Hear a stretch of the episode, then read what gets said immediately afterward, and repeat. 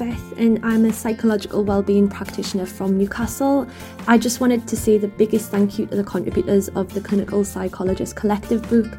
I've enjoyed reading this so much and loved having an insight into the range of backgrounds and experiences people have prior to applying for the doctorate, and it's been really interesting seeing the potential barriers to the application as well and how I can try and work around this. I really started to doubt myself and whether I was good enough to apply for the clinical psychology doctorate, but this has really given me the confidence boost that I needed to give it a shot, so the biggest thank you ever. If you're looking to become a psychologist, then let this be your guide. With this podcast at your side, you'll be on your way to being qualified. It's the Aspiring Psychologist Podcast with Doctor Marianne Trent.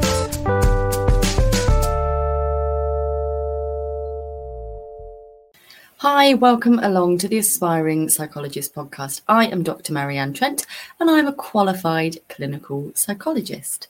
So we are now at the start of interview season for clinical psychology anyway. Um, as of the Friday just gone, which was the seventeenth of March, you should have heard by now if you are being offered an interview for this year's clinical psychology doctorate interviews. So fingers crossed you have. So as ever, there are our compassionate Q and A dates that we've got coming up.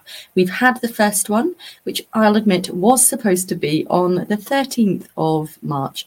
And I'm very sorry to say that I forgot. It was just clean overlooked in my diary. So I was settling down, watching some T V, and someone from my membership messaged me to say, oh my God, tonight's session in the membership was amazing, but I'm sorry that it meant that I missed Um, I missed a compassionate Q and A, and I was like, oh, oh dear, oh wow, I forgot to do it. So I did it the next day instead. I did it on Tuesday the fourteenth of March, and it was really well received.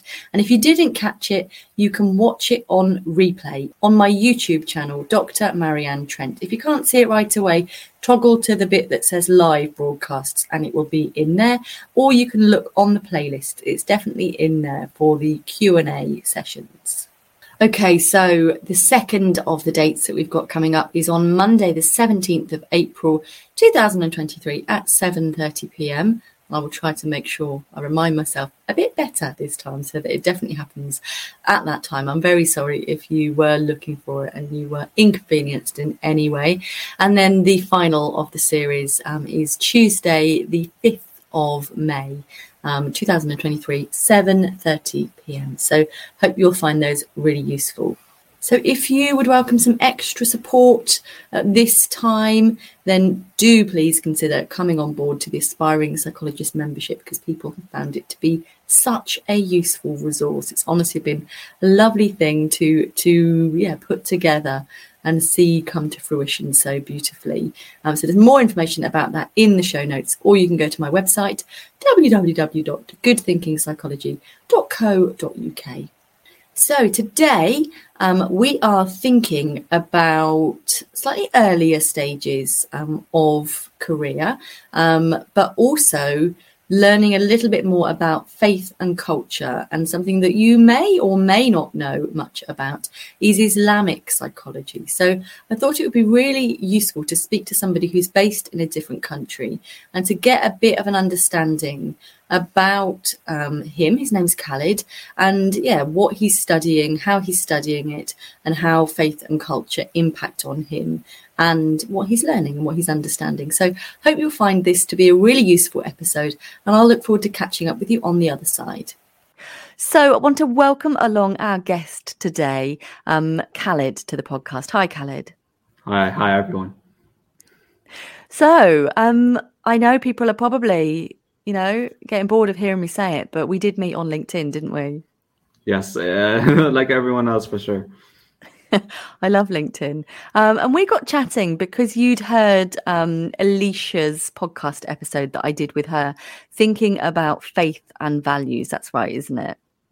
Yeah, exactly. Like the first thing, other than LinkedIn, it was also Alicia's podcast. Like I, uh, I saw the episode on my LinkedIn, also LinkedIn again, and I was like, "Oh wow, this is really interesting. I'm gonna like listen to it." And I and then I followed it like directly after I listened, because I, I I honestly wanted to listen to more and more from the podcast. So I was uh, really curious on that. Great, thank you. Why did that podcast episode specifically resonate with you in the way it did? Do you think? Uh, uh first of all. Like personally, anyway, I believe that uh, faith is like generally disregarded as, you know, something that can uh, improve or this or, or worsen a person's mental state. Some people can be traumatized by, by faith, and then they have a worse mental state. Some people can be uh, totally enhanced in terms of like, you know, what they think, or their anxiety lessens or something like that, or their depression is lessened or or uh, decreased. So I was thinking, okay, wow, like, you know, what what both of you were Uh, asking and uh, replying with was just like really insightful information, and like something that more people could honestly use. Bless you. Thank you. I just sneezed. Thank you. I was listening as I sneezed. Um, yeah. Okay, I'm really glad that resonated with you and that you liked the style of questioning. Um, mm. And as we speak right now, um, you are not in the U K. So we've had to kind of organise a time for recording that meant that you weren't up in the middle of the night, and neither were I. So do you want to tell people a little bit, as you feel comfortable to, um, where in the world you're speaking to us from? Yeah, uh, so uh, I currently reside in the U A E. Uh, so it's four hours ahead of uh, Doctor Trent's timing. So right now it's about eleven thirty, eleven forty-five for her, and it's about three forty-five p.m. for me right now. So yeah, just four hours difference. Not too, not too much, thankfully, but not too little either. So it's totally fine for my schedule anyway. Brilliant. Did you manage to get across to go and see any of the World Cup in Qatar? Were you able to get there? Oh, yeah, a, a lot. Uh, some people I knew from university uh, actually went there, but no, unfortunately, I, I, I didn't. I didn't. No, not for you. Not for you. Yeah, I saw like um, one okay. or a few games just, just from T V, but not not actually going there. So yeah. Yeah. Cool. So, um, why did this episode resonate with you particularly? So we know you're an aspiring clinical psychologist, but what stage of your career are you at at the moment? So uh, I'm in my bachelor's degree. So I'm in my foundation year, and I have three years to go after foundation year. So found, so it's technically foundation year is the first year before the three years where the psychology program actually like starts and, you know, ramps up in difficulty and quantity. Uh, so I have four years to go for bachelor's, and then after that is the postgraduate studies. So I'm literally in my first year of university. Great. And I understand that you are at a U K university, but uh, a foreign campus. Is that right? Exactly. So I'm studying in the University of Birmingham Dubai right now. And uh, Birmingham, University of Birmingham, like in Edgbaston, was around since nineteen hundred. But uh my university has only been around for a couple of years now, and like as let alone at this new campus, because it used to be an old one, which I never even visited. But uh, they have the new campus, which opened only about two years ago, if I'm not wrong. Uh, and that was when they that was when you know they started hosting the same programs, the same content as in the Edgbaston campus, but just in the Middle East, in Dubai specifically. That's amazing, because actually some of the The tricky bits about people moving from different countries to the U K or even internationally is whether the qualifications are recognised, whether they're the same. But if it's the same qualification, then you get none of that. So presumably if your course is the equivalent to the um, British one, you'd potentially be eligible for registration with the British Psychological Society. Is that right? Yeah, exactly. Because um, as far as I'm aware, anyway, I could be wrong, or maybe there could be changes. I'm not sure. But at least as of right now, from how from how much I'm aware, uh, if the if the uh, British Psychological Society appro- approves of the Birmingham uh, psychology degree, and like this is the, the same university, it's the same, even the same module, even on Canvas, we also use Canvas, and the the presentations are there. Mo- literally everything is there. That's, that's the same. Uh, if you know Edgbaston has the B P S accreditation, then surely, as far as I'm aware, Birmingham Dubai should have it as well, or at least I think they're trying to get it. Maybe in one or two years uh, it might change. Uh, I'm not one hundred percent sure. I think I think as of right now they don't have it, but they're like going to get it, like uh, get the accredit- accreditation in a year or two max. I hope so. Brilliant, so. Brilliant. But that, you know, even if you don't end up with the um, the accreditation, still having the you know the same training, the same experience, the same skills, and, you know, on your transcript is, if you do want to work internationally one day, that's going to, you know, it's going to really future-proof you so well. So, yeah, well done to um, Birmingham uh, Dubai campus, because that sounds like a great idea.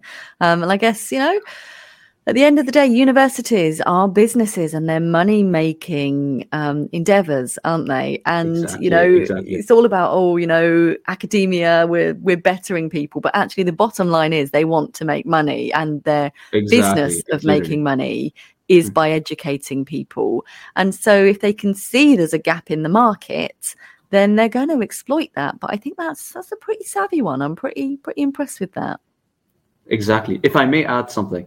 Uh, sure. University of Birmingham is the University of Birmingham Dubai is the first uh, Russell Group university to be anywhere in the Middle East. We haven't had uh, we've had other universities from the U K before. We've had uh, right now in Dubai we have uh, Harriet Watt, uh, for example, but uh, like we don't have any Russell Group universities. So Exeter, Leeds, those aren't in Dubai or Saudi or Saudi Arabia or Kuwait or Qatar or anywhere else in the Middle East, but Birmingham was like, okay, we'll put Birmingham Dubai in, in Dubai, where it's literally one of the most popular places for tourism and so on. And we're going to have lots of Arabs to join our university. So it was honestly a smart financial move. Like, I got to be honest.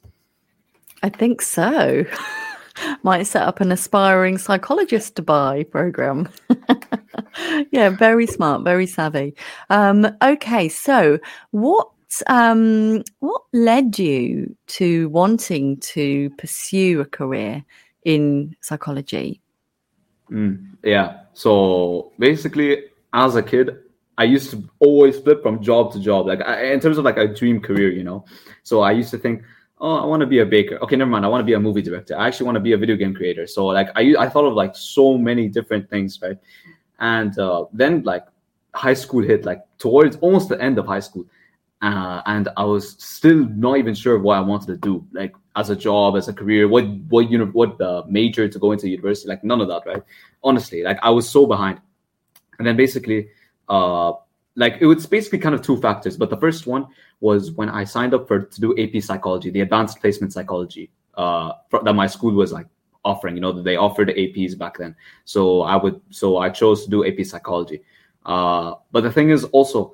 Um, What's it called? It's a self-study A P. So I didn't have a teacher, right? Like I'm just studying by myself, and what the school like offered me. So maybe sometimes they'd offer exams or, uh, you know, chapters of like the Barron's book to, to read, you know, so they'd make sure like, okay, you're reading everything, but they were also not that serious at the same time because it was post-COVID and, you know, everybody was just like just lacking in terms of uh, their efforts at school. So like it was both like half-half from what this, from what my school side was offering. Uh, and advanced placement, by the way, like a side note, it's uh, it's uh, it's the equivalent, the American equivalent to a British A level. So they're basically kind of the same thing. If you're going to American universities, uh, generally speaking, they might ask for A Ps. Obviously, if you're going to U K universities, they might ask for A levels. So it's like sort of like an equivalent-ish.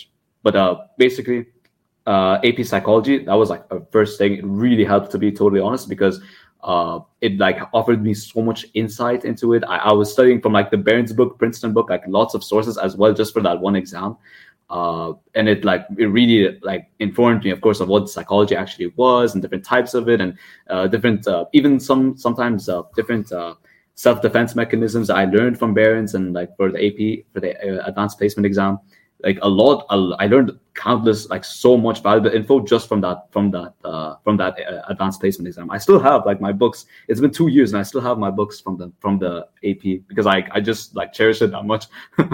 uh, but a second thing other than the A P was, uh, like my own personal, like struggles with mental health. Like, uh, it sounds even redundant at this point, but I like genuinely, uh, like back then, you know, I struggled with like overthinking or, uh, you know, like, you know, having like sort of like body insecurities, if you can call it that. And like, you know, I, and later on, as time went on, especially two years ago, I, you know, I formed a much better like perception of myself, better, did better habits. And I was wondering like what I could do because I knew people around me as well that suffered either mentally or emotionally or, or whatnot. So I was wondering like, okay, what if I could uh, attribute this, uh, what I've done for myself, even if in just a life coach way, to help other people uh, and like, you know, spread some goodness or knowledge I learned, whether it's psychology or just from my own like introspection or experiences. Uh, what could I do to like save to not save people's lives, but even like sometimes clinical psychologists do save people's lives. So uh, I also thought about, you know, uh, how do I help people mentally, uh, diagnosing disorders and uh, preventing suicides. Like I thought that stuff was would be extremely fulfilling for me. So it's both the advanced placement and my own personal experiences and experiences of people around me that made me want to pursue psychology. Brilliant. Well, thank you for sharing that, because I think it's always interesting thinking about what brings us to the profession. And speaking as a Middle Eastern man, how is mental health handled or considered or referred to by people, um, you know, around you? Mm, yeah. Okay. So uh, it totally depends from country to country, to be honest, because I feel like the U A E is much more open in terms of uh, inviting international uh, people and employees, which obviously how Birmingham Dubai exists, it's obviously from another country, but, you know, they managed to make the whole university here and lots of the same programs and everything. Even obviously some staff from uh, from uh, England, for example, are working here. So it depends from country to country. Uh, the U A E is like has been really good, I feel like, in my personal opinion, from what I know anyway, at, uh, you know, having more psychology programs and allowing more uh, people to teach psychology. But it, but for example, in a country like where I'm from, I'm from Syria. In Syria, like mental health is like barely discussed. Lots of people don't really like know about it. Some people might like feel really bad, but maybe they'll just attribute it to religion or to, oh, I have no friends, or, you know, like no social, no active social life, or maybe they just like have bad habits or something. They don't really like acknowledge like, okay, maybe it's this habit or it's this Uh, disorder that's causing this thing, and, you know, we'll try to work from there, or maybe it's this medication you need. Like Syria, it's not really that common. Like I, I know someone personally, a woman personally from Syria, uh, because they we've been having a we we we have had the civil war for like years now, right? So her son uh, actually uh, would sometimes scream in the middle of the night, like literally post-traumatic stress disorder. Would literally scream in the middle of the night because like he would hear like bombs like before as a as a really young kid, and then. Uh, she told me like, oh, they'd go to a psychiatrist and they'd give him medication, but it would it wouldn't really help out for the long term. And then he and then he would just keep doing the same behavior. So it really depends. Like Syria, the, the situation there has just not that been good from a psychology standpoint. The U A E, it's been really good. And I I think I, I can't be sure, of course, but I think some other countries, uh, Saudi Arabia, Egypt, uh, they've been better like in terms of employing more psychologists and stuff like that, getting more people from abroad to teach in those countries. Uh, but it's still like not as good or not as advanced as somewhere like uh, America, Germany, the, the U K. Uh, and of course, psych- uh, another thing to add is that the psychology standpoint and knowledge is so much better nowadays in the Middle East compared to like twenty years ago, fifteen years ago. People would just barely even know of it, let alone bring it up. Uh, but like now it's becoming much better. People are getting more aware. Life coaches, for example, are kind of helping it out, even if it's not necessarily psychologists. Life coaches, for example, they do kind of bring up, oh, mental health is this, uh, how to do good habits is that. And, you know, life coaches are helping out uh, as well. But I know personally some Arab uh, some Arab life coaches from people I know that they've told me, oh, this guy's really good, this woman's really good. But psychology, it's improving, but it's still not there yet. You know, not like America, U K, uh, Austria, so on. Yeah, so it sounds like some of our Western approaches to mental health are sort of filtering through. And certainly with the U K universities being present on the soil, um, that might well yeah. speed that up a bit as well. Yeah, exactly, exactly, yeah. Uh, I don't even have much to add because, you know, yeah. the U K having the, the universities here, I feel like it's also helping quite a bit. Like I think mm. even ten years ago or so, fifteen years ago, the, the U A E didn't have one single psychology degree. I'm not mistaken. So now now it's getting like it's accelerating. Yeah, yes, building its momentum for sure. Okay. Mm-hmm. And once you've done your um your undergraduate degree, have you got an idea about what you might do next? Uh that's such a good question. So I, I'm really fascinated by clinical psychology for sure. Uh, diagnosing disorders and like really going in depth, like something like a social uh, social worker or a mental health counselor wouldn't possibly wouldn't do. So I would want to like go more in depth and uh, tackle more like serious trauma, more long-term stuff. Uh, I I kind of thought that psychiatry like is sort of the same thing, but I thought it didn't really appeal to me as much because I, I don't want to have like shallow sessions and just give medication at the end. I thought I wanted to like form like good relationships with clients. Of course, only during the time. Of course, you can't talk. To, as far as I'm aware, you can't talk with socialize with your clients during and after sessions. You know, like oh yeah, uh, did you go to this restaurant? So nice. Like no, you have to only talk in the office. Uh, so I, I would like personally love doing that. Uh, and also because like I, I'm uh, I'm a Muslim, so and uh, I've been I learned quite a bit about Islamic psychology, and honestly, it also seems like really interesting to me uh, how like faith and psychology are actually intertwined, and like what what, what how faith can either accelerate or worsen someone's mental health. Uh, I feel like faith is just generally not discussed, like uh, Muslim or otherwise, how like maybe other people might just be uh, mentally scarred, or maybe they have wrong perceptions, or maybe, uh, you know, they might just have something wrong uh, in terms of their faith. And maybe that's what's like not being addressed, because generally uh, from what I've learned, psychology doesn't really address impacts that things like religion have. So Islamic psychology would be like really interesting to delve into. So it's either clinical or Islamic, though I've always thought more about clinical and I'm more familiar with clinical. So, yeah. Could you tell us a bit more about Islamic psychology if you can? Okay, so I'm not an Islamic psychologist myself, but essentially, uh, if I'm not wrong, so basically in Islam, we believe that there's four things. Like I speak from a Muslim also. Uh, we usually have four things like to take care of. So we have the heart, which is basically your emotions, uh, uh, which means qalb in Arabic. Jasad, or the body, so like, you know, your physical self. Uh, ruh, which is your spirit, so like, you know, spiritually. And also, uh, so the heart, the soul, uh, and the mind, so mentally. So you basically have spiritual, emotional, physical, mental. So you have these four aspects that are intertwined to make like a good Uh, you know, being a, a good being and a role model, and someone that would do in this life. And as in Islam, we also believe that there's a next life, either heaven or hell. So uh, that we believe. So, for example, if I'm if I have really good relationships and I have uh, and I have a, a good spiritual health, so maybe I'm practicing my religion all the time, but I have horrible physical health. So I'm always going to doctors, and uh, I have, you know, I can, I'm always getting really tired, and maybe I'm a smoking addict. So, you know, I, I, I can't feel relaxed without a cigarette. So basically like these, so basically this doesn't really constitute a full like human being in wellness, because this, the physical part is always taking away from the other parts as well. And it's worsening your overall like existence in this life. So, you know, you might be worse off in sports or other physical activities, or, you know, outings with family or friends. So that's why, for example, all four of these, like generally speaking, in Islamic psychology, must be uh, like must be uh, considered. Not just physical, mental, emotional. Like this, the the uh, spiritual is also important. So obviously, maybe sometimes from an Islamic scholar's point of view, maybe you have these three aspects, but the spiritual is is is uh, isn't uh, up to par. So maybe you're gonna need to practice more in order to feel actually more fulfilled, uh, and then have a good like well-being overall. All these four: spiritual, physical, mental, emotional. Great, thank you. That's really interesting as an idea. Um, and I guess you might have heard me talk about on the podcast before. It's like having your ducks in a row, or at least knowing which ducks it is you're trying to tame, isn't it? You know, and, um, you know, yeah, when we look at Maslow's hierarchy, you know, if your health is impaired, that's going to really impact on your ability to move up that pyramid. Um, it's also interlinked. So I really like that. that explicit focus on those four areas.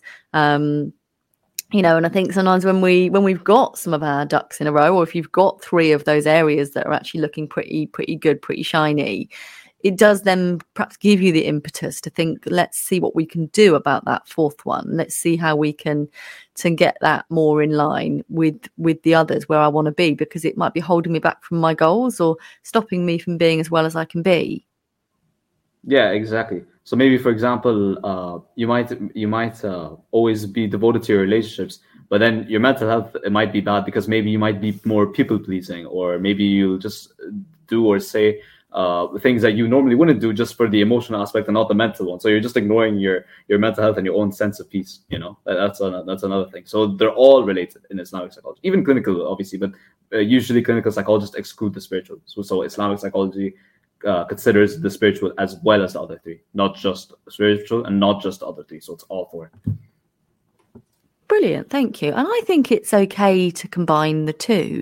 I think it's okay for you to be an Islamic clinical psychologist. So of course, certainly when we're working in the N H S, you know, we're we're not using faith interventions, but I think it's absolutely okay um, to talk about, you know, well, I understand as a, you know, an Islamic male or a Muslim or whatever you want to introduce yourself as, as I understand it, this is this is the learnings of my faith. This is how we understand it. But you're not saying you should do this or you should do that. You're offering clients in different way of looking at things to see if things resonate with them. So, um, yeah, I, I, I I'm okay with bringing myself to therapy. So, you know, I'm not sharing my woes. I'm not, um, you know, I'm not sharing all this deep personal information, but I will happily share that I'm a parent and I'm a parent of two boys, you know, and I'm married. Um, and, you know, you might well know from listening to the podcast that my dad died um, in twenty seventeen. So I'm happy to share that basic information um, with clients if it's relevant, you know, because yeah. I think it helps you to be a human first and a psychologist second. Um, and because it just offers you some context and makes you feel more like a tangible human rather than some robotic therapist, you know? I, so as you go through your training, you might well develop some competence and confidence in just weaving in appropriate amounts of yourself into the work you do with people without it being all about you, because it shouldn't be all about us. Exactly. Yeah. Like I, I sometimes think that I'm like, okay, maybe uh, I've seen before that some therapists say, or uh, that, you know, maybe something that uh, therapists can sometimes do, not always, but sometimes do, is uh, they bring up their own details so that the that the clients can resonate with them, but not to the point where the therapist becomes like the client and they switch roles. Like, no, like uh, the therapist can sometimes say some details, one or two or something, uh, so that the client can like relate to them or think like, okay, this is a normal human being thing. And And uh, it's totally fine to feel this way or to have something that happened this way. Exactly. And actually a good a good catchphrase to use um, if you don't want to d- use self-disclosure is, you know, other clients I've worked with have found that um, or lots of people have told me that, or, you know, I wonder if you might consider the ideas from um, Islam that tells us about this, but you're not actually saying this is what I say, or this is what I believe. You're just, you know, introducing mm. that there might be different viewpoints. So certainly in dynamic um, psychology and psychotherapy, you wouldn't use any any level of self-disclosure at all, but it's got to feel comfortable to you um, and authentic, you know, so we're not sharing more than we feel comfortable with, really. Yeah, exactly. Yeah, I fully agree. Like you, you wouldn't to want to just overbear on the client, and sometimes, you know, bringing extra details from yourself might be embarrassing on your part. So, you know, bringing like an external source, oh, uh, this Uh, these therapists also think that, the, you know, you, you know, you should do this thing, and so on and so forth. Mm. Great. So, you know, in terms of whatever role you end up pursuing, um, it's often really useful to have relevant experience roles. So um, have you got plans yeah. to start doing some sort of clinically-ish relevant work on the side of your degree, or, you know, roles that you might think about applying for? It probably feels quite distant. We're talking about, you know, four years time, but um, have you got roles you're considering or would consider? Uh, like in terms of just internships, you mean, right? Um, so in this country, we might have support work in psychiatric hospitals or mm. home care, or teaching assistant or assistant yeah. psychologist. Um, there's a whole, you know, psychological wellbeing practitioners. I don't know if that training's yet started coming to coming to the Middle East, but um, there's a whole variety of relevant experience. And I, I guess I wondered what the flavour of that kind of work is is looking like um, at the moment. Mm, yeah. So uh, basically, like in the Middle East, like I've said, unfortunately, there's not as much experience as in the U K. Uh, even getting jobs, sometimes I've heard even for for like because I live in the U A E, of course. So sometimes even for national students, it's a bit hard, like to to always get a job on the spot. Sometimes you need connections or mutuals, and or that like you know can get you a job. Sometimes you really need like a qualification. You really need the university degree in order for people to accept you. Some uh, there's only, I swear, I think I've seen personally, I think I've seen maybe only one person under eighteen that's actually been able to find a job. Uh, other than that, though, generally speaking, like internships aren't that easy to find here. Uh, maybe if the university offers you something directly, like, you know, volunteering, for example, but I, I don't know if it, is volunteering considered, uh, like summer uh, internship work in the U K? Like, uh... So honorary experience um, is absolutely relevant, but what can sometimes be tricky with honorary experience is that Um, sometimes it's fewer hours a week um, because, of course, people need to be able to make um, a living. And so when we're looking at um, counting how many months or full-time equivalent months people have had, it sometimes takes a lot of work to even, you know, add up to a couple of months. And so that's why it can be deemed as less favourable, because unless you're working full-time every day for free, you know, five days a week, which many people can't and shouldn't have to afford to do, then it's tricky to to get the same amount of experience, if that makes sense. So, um, you know, it's very much useful. So I did an honorary assistant post, and I did that um, by taking a day a week of annual leave from my paid role over ten weeks, so ten days.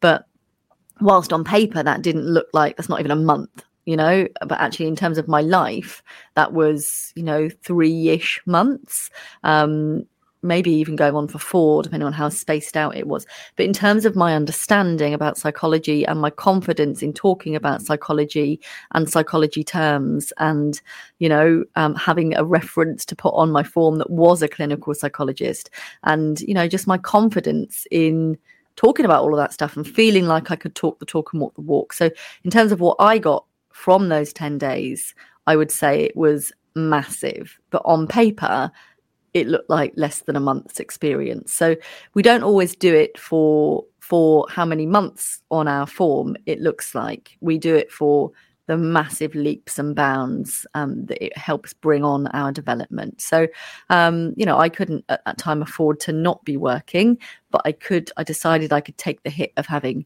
two weeks less annual leave um, that year. Um, so, you know, still a little bit more rubbish because for the rest of the year I had less annual leave. But actually being in that role really energized me anyway. I loved, I loved doing that. And so I, I felt like it was worth it. Wait, so you worked for ten days over a span of almost four months. And but you still say that, like, e- even though it might have been really exhausting or draining, it still really helped you out even till now? Yeah, so I was working for a local government. I was lo- working for the council. So I'd usually work Mondays to Fridays, you know, nine to five. Mm-hmm. But I'd negotiated with my, um, basically I, I I knew of a clinical psychologist that was sort of working with some of my clients. And so I'd emailed her and said, is there any chance you'd consider taking me on in an honorary, I'll take some annual leave? And we wrangled a bit, and then eventually she said yes. Um, so yeah, I then negotiated with my workspace to allow me to be essentially part-time for ten weeks so that I could take every mm. Monday off to go and work, um, yeah, under under a clinical psychologist. So, um, yeah, it's no more exhausting in terms of um, me doing days of, of work in a week. But of course, one of the key ways to not burn out as a human, let alone an aspiring psychologist, is to make sure that you take your annual leave. And of course, that was two weeks worth of annual leave that I then wasn't able to take because I'd taken it doing honorary work. Does that make more sense? Ah, uh, yeah. So you used up the two weeks of your annual leave during your internship, during your work, sorry. So yeah, and therefore, like, you didn't have a holiday or an actual rest. Yeah, it allowed me to not be at work. So I was on annual leave. Um, I wasn't getting paid by the honorary service, but I was getting paid for my normal role. So it didn't lead to any diminished income um, for me. Okay, okay. I think I understand now, yeah. Okay. Yeah. Yeah. Okay. And in terms of, you know, I've just shared a little tip for reducing burnout is make sure you use your annual leave.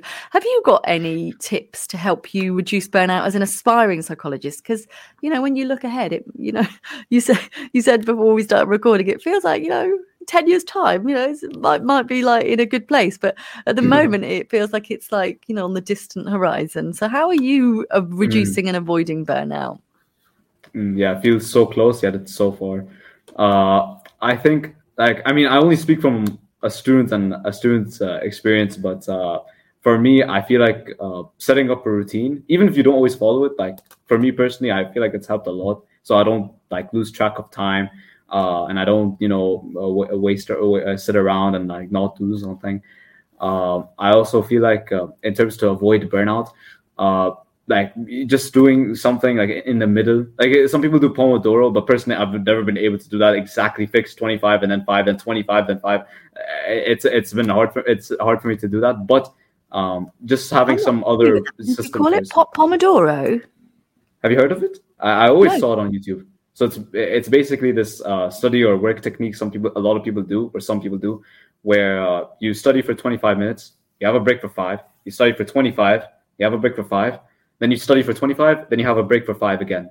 And then when you study for twenty-five minutes the fourth time, then you have a thirty-minute break. So this is basically what some people do to study for like a full day or half a day or something. So they study for twenty-five minutes, then five-minute break, like three times in a row. Then when they study twenty-five minutes the fourth time, they take a thirty-minute break instead of a five-minute. So, yeah. But I, I personally see. was never able to do that. All. Yeah. But, I used to uh, do something similar with myself, but with Mars bars. When I was to encourage me to, to study, I would reward myself with Mars bars, which, yeah, probably not advisable, but um, in short-term bursts, it worked for me. Oh, yeah. Like, you know, it's just getting candy. Like, well, what else could you want? Like, something so simple that's so nice. Yeah. Khaled, thank you so much for coming along to the podcast and sharing your wisdom and your thoughts and the way you see the world. Um, it's been a real pleasure. It's, it's my pleasure. Thank you so much for having me here. You're welcome. Welcome back. Thanks for listening or watching, depending on which you're doing. I'd love to know what you think about this episode, whether it's evoked anything for you. And if it has, please do come along on the Aspiring Psychologist Community brackets free group um, on Facebook. Um, and I'd love to catch up with you there. Um, do take a moment um, if you are listening as a podcast, or even if you're not, um, if you're watching on YouTube, still to leave me a rating and a review on Apple Podcasts, the Aspiring Psychologist Podcast show. That would be really appreciated. Please do bear in mind that the books, the Clinical Psychologist Collective and the Aspiring Psychologist Collective, can be useful for whatever stage you're at with your journey, um, whether it is that you've got interviews or that you're still carving out your career and gaining your experience, ready to apply to some other area of psychology or indeed clinical psychology in future. People have said that they're really useful for helping them think about reflecting um, and for also thinking about other opportunities and avenues. avenues for jobs. So somebody contacted me recently, so they're just starting a new role and they feel so excited, and it was actually reading um, those books that gave them the idea of that, of even searching for that role. So um, yeah, good things happen and lives are changing because of this podcast, which is wonderful. The same can be said for people within the Aspiring Psychologist membership that feel like they got interviews this year because of the work that we've been doing to help coach them and to help supercharge their abilities and their confidence. So do please consider coming on board if you think that would be useful for you. Um, it's thirty pounds a month, but with no minimum term. So thank you so much for listening, watching, whatever it is you're doing. I will look forward to catching up with you for our next episode, which will be available for you from Monday at six a.m. Thanks for being part of my world, and I'll see you very soon. Take care. If you're looking to become a psychologist, and let this be your guide. With this podcast at your side, you'll be on your way to being qualified. It's the Aspiring Psychologist Podcast with Doctor Marianne Trent.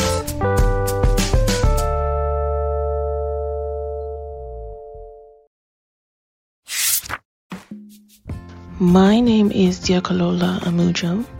I am a recent psychology graduate from Ireland. I am also an aspiring clinical psychologist.